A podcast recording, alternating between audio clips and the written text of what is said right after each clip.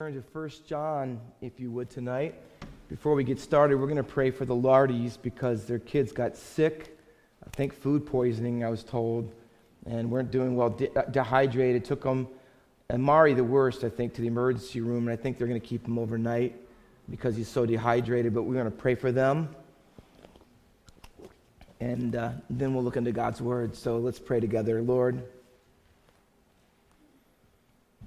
We're just thankful tonight that you know everything that happens in our lives and you're well aware of their situation in the hospital. It can be unnerving as parents when our children are so little and something goes so wrong. But Father, we know that you can bring healing. All you have to do is say the word. And we pray that you might see fit in your sovereign pleasure to bring restoration and health. Father, we know that you have timing is all yours, and the lessons that you want them to not miss, those are all yours. I pray that they would draw closer to you because of it, that their faith would grow stronger, that their Christ likeness would be deeper. And even this, in this place and this time, might be opportunity for witness for you. Use that in their lives, and we'll thank you for what you're pleased to do. In Jesus' name, amen. The reality we've been saying in our series on total commitment, the reality of our commitment to Jesus is demonstrated by our conformity to Jesus. And I want to add a principle to that tonight and then prove it to you from this book in First John, and that is this the reality of your conversion to Jesus is also demonstrated by the reality of your conformity to Him. So, in saying that, I want to explode a myth tonight and I want to say it to you a number of different ways so you're clear on what I'm saying. Believing in Jesus, here's the myth believing in Jesus is essential, behaving like Jesus is optional. And there'll be a lot of people who say you can be a Christian, but you don't have to be a disciple. And I want to tell you that's not true. I can say, some would say, I can say that I love Jesus without ever having to ever be like him. I can expect to be where he is someday, but not expect to be like him as he is today. As someone else has said, and this is true, eternal life starts now. Um, John, who wrote the first epistle of John, the book of Revelation, of course, as well, and the gospel, he knows all about the importance of what it means to be like Jesus. He was in a very close rabbi disciple relationship with Jesus for over three years. He knows this in first century Judaism that when you have a rabbi, your greatest desire and aim is two things is to know everything he knows and to do everything that he does. Which is why Peter got out of the boat when they walked on water, not because he was brash, but because a disciple thinks this if my Lord and Master can walk on water, I can too. And he was the number one disciple. And so he gets out and he wants to walk on the water because Jesus, he believes he can do what Jesus does, or he wants to, anyways, and for a while he does. John calls himself in the Gospel of John the disciple whom Jesus loved. And if you read those five texts where that name or title occurs, it's in the latter half of the book. It's in chapter 13 on, which we call the book of glory or the passion narrative. And the reason why he only calls himself that disciple whom Jesus loved in the back half is to demonstrate or express to us the impact that the cross of Jesus had on his life. I mean, really, for, for John, as a, as a disciple, a talmid, it would say, of Jesus, see, the cross of Jesus changed everything. It, and I mean what he actually thought it meant to be like Jesus. John loved Jesus. And he says in his epistle, because Jesus first loved him. And I believe by that he's not being generic. I think he's talking about a cross love. He knew that to be like Jesus would not be easy, but he knew it was absolutely necessary if you really claimed to follow him. In fact, John puts in his gospel two times. You don't have to turn there, but you might want to read them for yourself. Not just once, but twice in Jesus' final discourse, which is chapter 13 through 17 in John's gospel. He records Jesus telling him on this long walk from the inner part of Jerusalem where they had the supper all the way up the hill of Mount Olives to the Garden of Gethsemane. They have this talk together, and Jesus is teaching them. And two times he says this Remember, the servant is not greater than his master. If they persecuted you, so they'll persecute, they persecuted me, they'll persecute you. In other words, please be like me, and in doing so, expect to be treated like me. So he says it to them twice. It's a very powerful principle that he wanted them to base their lives on. And then also in John 17, Jesus is as called high priestly prayer, his last formal prayer that we know of. This is what he prays twice in verses 14 and 16 of chapter 17. They are not of this world, listen, just as I am not of this world. So in his prayer, he's praying for his disciples to live in the world the same way that he did. He's praying for it to happen. So you could say, and I think it would be legitimate, wouldn't it? That John believes this from his gospel that Jesus lived, prayed, and died so that we could be like him.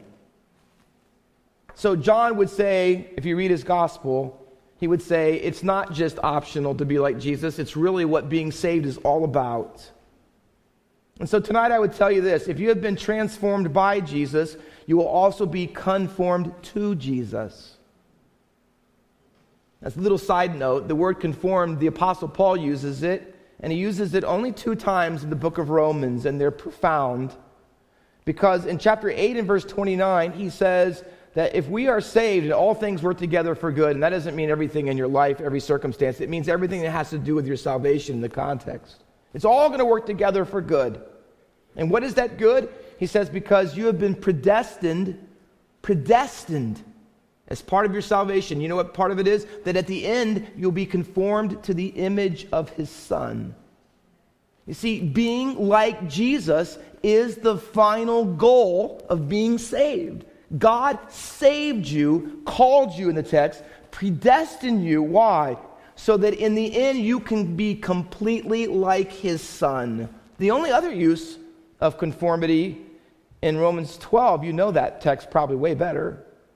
It says, and be not conformed to this world, but be transformed by the renewing of your mind. See, there's a negative and polar opposite, po- negative and positive aspect. Conformity in life is to be conformed to Jesus and at the same time not to be conformed to the world. And isn't that what Jesus prayed in John 17? Don't, they're not of the world and neither am I. And I I'm not and neither are they. So here's what he says. When you're conformed to Jesus, that means you will not be conformed to the world. See, there's a difference.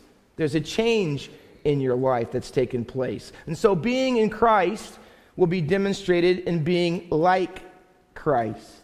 So I believe if you put John's gospel together and all that he thought about following Jesus and what that meant for his life, what you get is First John. First John, in one way, is the outworking of all that he wrote in John's gospel and what it means to be like Jesus. And that is why, if you read First John, you'll find that it is filled with little sayings and excerpts from what he wrote that Jesus said in his gospel. Because what John is doing for you is taking some of the main things that Jesus taught and was all about and telling you how that you must live like it. And so that's what we're looking at tonight. We're going to look at it. If you have a pen, I would invite you to take notes and circle in your Bible if you do that. Five times this little phrase is going to be used, and I believe these little three words are what it means to be like Christ according to this epistle. Those three little words are as he is. In other words, here's what he is, and that's what you should be. Okay? The power of them is what they say about being like Jesus. So we're going to unpack them one at a time. There are five of them, and so we can't spend a lot of time on any one of them.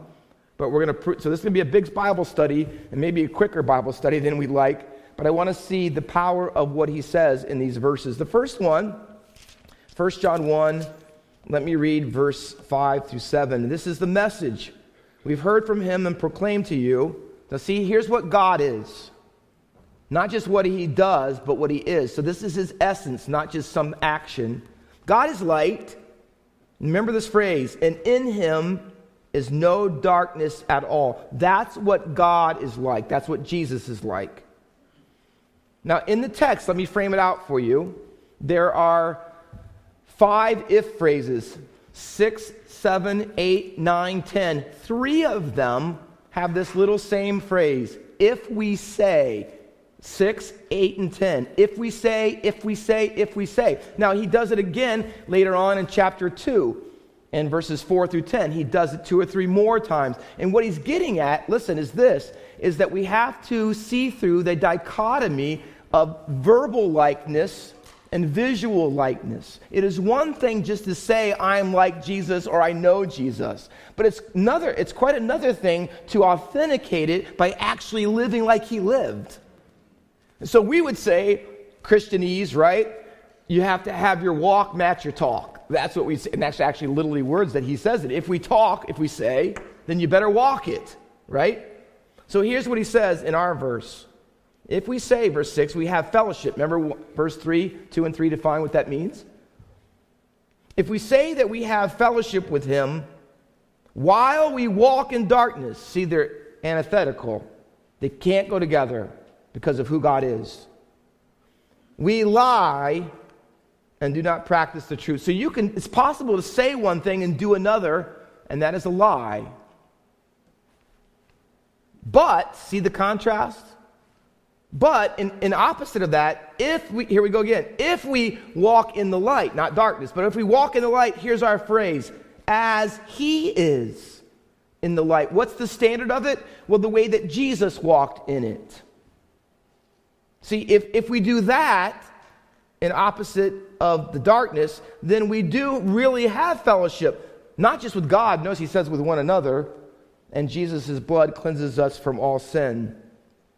So the confidence, hear me, the confidence that our fellowship, both vertically and horizontally, is actually real, is based on how you walk not because John ever, or the Bible ever teaches that what you do in your life or how you walk earns or merit God's favor or grace. That is absolutely not true.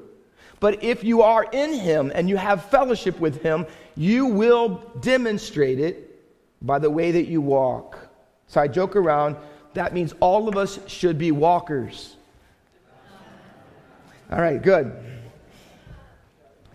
We walk in the light as he is in the light. So then, to answer that fully, which we don't have time tonight to do, you'd have to go see all the verses that Jesus talks. And you know, John's gospel starts out about in the beginning, and, and, the, and light shined in the darkness. Well, you know what he's talking about. He's not talking about the literal physical creation that Genesis, he talks about a new spiritual creation. He knows that Jesus is the light. And when he came into the world, right, he says the darkness could not overcome it.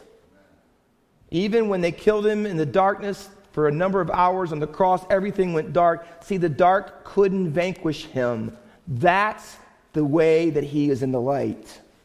In other words, you can't be in the light and be overcome by darkness. It can't be the pattern of your life. It can't be that you are constantly living as if there is no light. He says, if that's what you say, but not what you do, you're lying to yourself. Now, listen, I want you to know up front in all these verses, as he is, as it was in verse 7, it's not a perfect likeness, it's a patterned likeness. God is light, verb, it's his essence. We can't be that. In attributes, if you look up systematic theology, there are two kind of attributes of God. There are communicable and incommunicable attributes. Communicable means ones that you can actually be like God. He is wisdom, you can have wisdom, right? And there's things, but there are incommunicable ones. The things that describe his essence, that make him God, you can't be like that. Not totally, but only partially. And here's what John is saying God is light. And in one sense, it's incommunicable. You can't be, in your essence, fully light because you're sinful and not perfect. But you can be like him. You can be like that light that he has. Chapter 2, if you look there real quickly, and we'll move on, verses 8 through 10 give us an idea of what that light is like. At the same time, verse 8 of chapter 2, it is a new commandment that I'm writing to you, which is true in him and in you because, see, the darkness is already passing away and the true light is already shining. What does that mean? Whoever says, there it is again, he is in the light but hates his brother is in darkness. So here's what he means. If you're in the light, how do you know, Pastor Walker, if I'm in the light as he is in the light? Because there's moral darkness and there's relational darkness. It's not just that I don't do things that God doesn't like. I don't I also treat other Christians and other people the right way, the loving way, and that's the Jesus Shema, is it not? To love God with all your heart, mind, soul, and strength, and overflow to loving others as you love yourself. So here's the here's the test. Ready? Am I in the light as He is in the light? Then I will love God supremely and others sacrificially. That's what the pattern of my life will be like. The second one, if you look at it, is coupled together in chapter 3. If you'll turn over to 1 John 3. And the phrase that we're looking for as he is is in verses 2, 3, and 7. And we're going to tackle them, but let me read them all because they are connected, and I'll show you how. 1 John 3, verse 1. See what kind of love the Father has given to us, that we should be called children of God. And so we are. The reason why the world does not know us, see, because we're like him, because it didn't know him. He's always making those statements. He doesn't say the world won't know you, so get ready. No, he gives the reason, and he does it in so many different ways all throughout the book. And the reason is because everything that happens to Jesus should happen to us if we are like him. And that's the assumption is that we will be, and we are. That's why we're called children of the Lord or God. Then he says in verse 2 Beloved, watch, we are God's children when? Now. Now, notice this is a little bracketed section. Verse 28 of chapter 2 says the same word now, and there's, there's a reason why. Look at 228. I write these things, I'm sorry, it's verse 26. He says in verse 28, and now, and now, see it, little children, See, your children now. And if that's true, if you're God's child now and you should be like him now, here's what will be true of you. You will abide in him, and he tells you a number of things there. And then he tells in verse 2, here's what it means to be God's child now. And what we will be has not yet appeared. We don't know altogether when Jesus comes back for the second time and we're with him forever. We don't know all that that means. We don't know yet. Watch. But this is what we do know. And this is the thing he wanted to emphasize. But we know that when he does appear, watch, we shall be like him. We know what that means? Then the process will be complete. That's, it's not that we're not like him at all now, which every, so a lot of people want to say, I know Jesus, but I'm not like him at all right now. But someday when I get to heaven, I'll be complete like him. That's a foreign concept to New Testament scripture. He says, We shall be like him.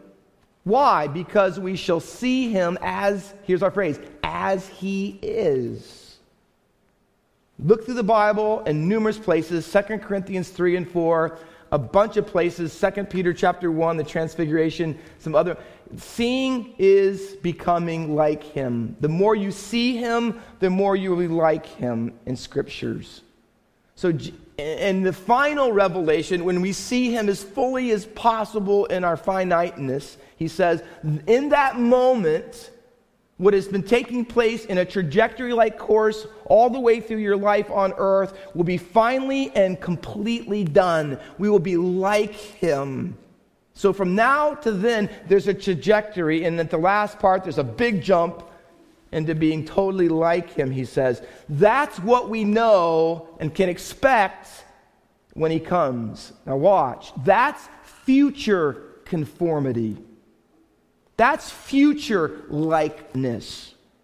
And what Christians, by and large, like to do is say that they prayed and asked Jesus to be their Savior, and the only thing they really think about or concentrate on is the future likeness when they die and go to heaven.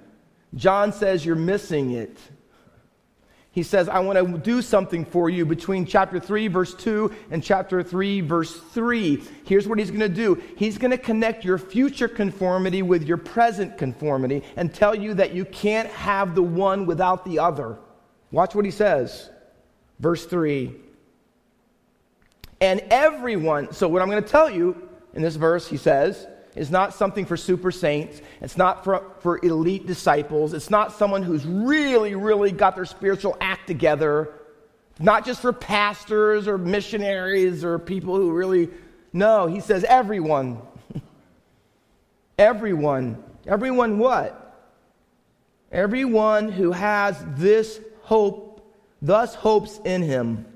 What hope? The hope that you're going to see him. If you have the hope that when he comes, you're going to see him and you're going to be with him, what will be true in your life? Look at verse 3. You purify yourself, what? As, there's our phrase, as he is pure.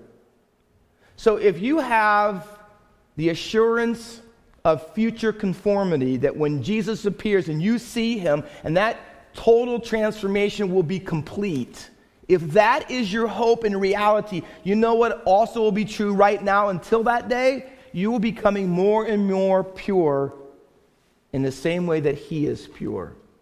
So there'll be in your life, not perfectly, but in a pattern way, there will be a trajectory of purity, set apartness, sanctity, holiness, he says. More and more like Him.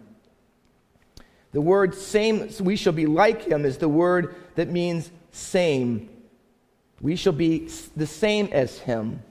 We should be the same now because we will be the same in the future. And so I wrote this down. If I will be like him later, I will also be like him now. But the converse is also true.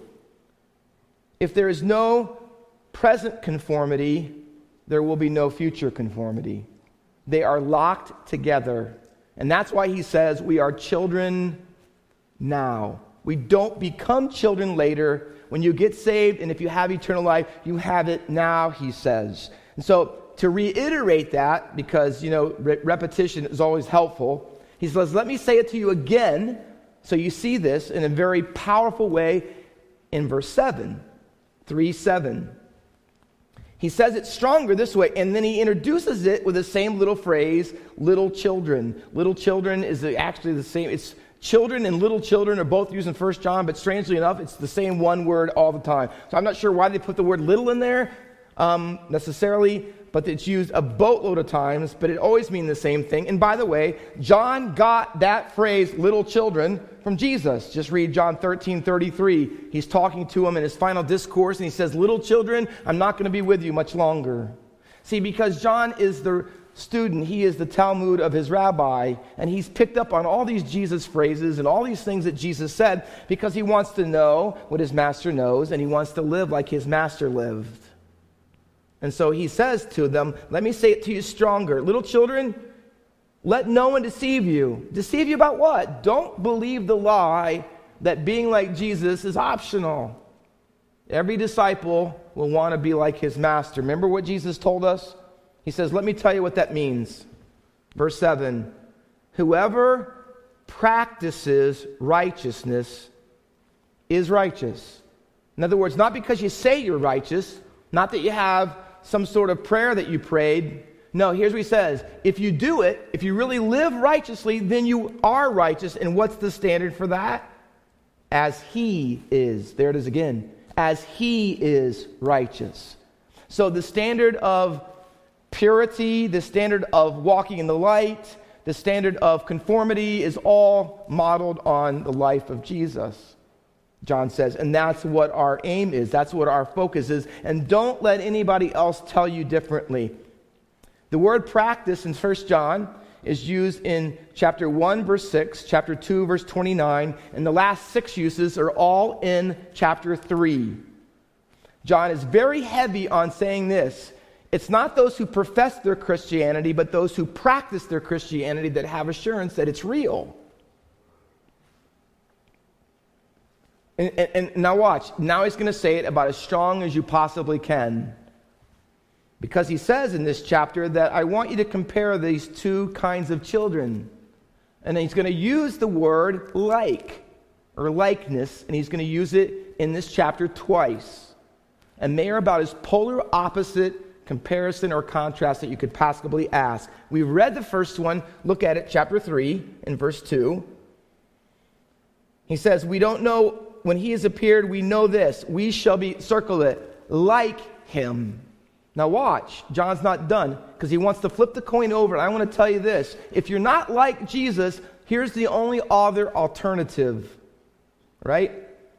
In an antithetical world, there's always one choice or another. I know there's some gray we like to think in between, but for John, it's one or the other. You're either like Jesus or what's the other option? It's not pretty. Verse 11 For this is the message that you've heard from the beginning that we should love one another. Watch. We should not be like, there it is again, Cain. So here's what John says See, you're either following Jesus or you're following the devil. Now that's a hard one, isn't it? I mean, he says you're either like Christ or you're like Cain.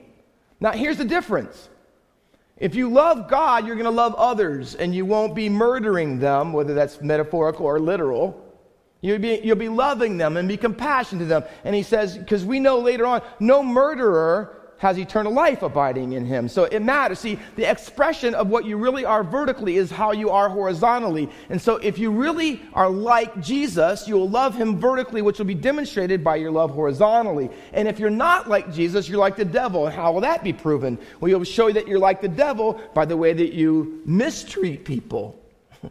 he says, What is about Cain? He says, see in verse 12, who was of the evil one and murdered his brother. And why did he murder him?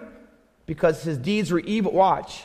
And his brothers were righteous. See, he's righteous, Abel is why? Because he practiced it. See, Cain is evil and of the devil. Why? Because that's what he practiced. Ready? He wants to really waken us up. To, Don't be surprised, brothers, that the world hates you. We know that we have passed out of death into life because we love the brothers. Who does not love abides in death, he says. So there's the difference. See, he connects it. Verses 2 and 3 and 7 have little children in them. And it also has the phrase, it's our fourth use, as he is. You're going to be righteous as he is righteous. So we're learning something that Jesus and being conformed in him is not only the measure of our total commitment, it's also the measure of our total conversion. Jesus would say, and I'll tell you why in verse 17 of chapter 4, if you want to turn there, our last one. If you are not like him in this world, you won't be like him in the next either. Let me show you what John says in the last use of our phrase, as he is, chapter 4 and verse 17. By this, now that phrase is crucial. You look it up in your own concordance. It's two words in the Greek. It's used 11 times in 1 John. 11. You know why? Because John is set up like this. By this, he's telling you here's how you can measure the validity of your fellowship with God. By this. And he tells, by this, by this. He just lines them up 11 times throughout the book. He wants you to know that you can see the reality of someone who is really saved. And every single time out of those 11 that's used, it's always about something you're doing, practicing, something you are, the way that you live, your walk, the way you treat others. Everything about you vertically can be seen and measured horizontally. He says, So by this is not the first one. In fact, it's one of the last ones. But it's another repeated use. And here's how he says you can know. Know what? By this is love perfected or completed with us. So that, here, listen to how important being like Jesus is. Get this. That we may have confidence for the day of judgment. What would give us that? Don't you want to know that? I mean, really, when you stand before God someday, let's say you die tonight and you stand before Him, won't you like to stand before Jesus with confidence? Don't you want to have boldness? Now, listen, I'm not going to downplay theology, knowing I'm the last person who would ever do that. But you know, that's not it. That's not where the confidence in this verse comes from. It's not all the things you know and the doctrines you have down. Now, let me tell you this I think those things make you this kind of person or help do so. But how can you have confidence in the day of judgment? Because, look at the verse, fifth use, as he is. as he is, so also are we in this world. If you are not living like him now, you will not be with him later. Do you see what he's saying? Not because being like him earns it, it proves it. It's an expression of it, it's a demonstration of it. And so here's what he says you know why you need perfect love? You know why you need to have a complete love? And I think that means complete, meaning vertical and horizontal. Because if it's incomplete, see, there's a lot of people, I love God, but I mistreat my wife, and I really don't care about my kids, and I'm not very caring about people at church. And in general, that's not, I'm not a very selfless person. See, complete love puts the vertical and the horizontal together. That's the kind of way that Jesus was in this world. And that's why he got persecuted and the world hated him and why they ended up crucifying him. See, if we don't want to have fear in judgment, we have to have the completed love. It has to be both dimensions. Why? Because here's what he says in verse 19 because perfect or completed love casts out fear. You want to get rid of the fear that when you die that you're not really right with God and you're not going to be with him? He says, then get a completed love. Get a vertical and horizontal love that go together. Get your walk and your talk together by the Spirit of God and the grace of God. So, the ground of our boldness on the day of judgment, if you want to die and have confidence when you stand before Jesus, it is a present likeness to Christ. John says, We love him, what? Because he first loved us. So if Jesus loved you first, you will love him back. And John says that is the love that's completed, a Christ like love. If you love him, you will be like him.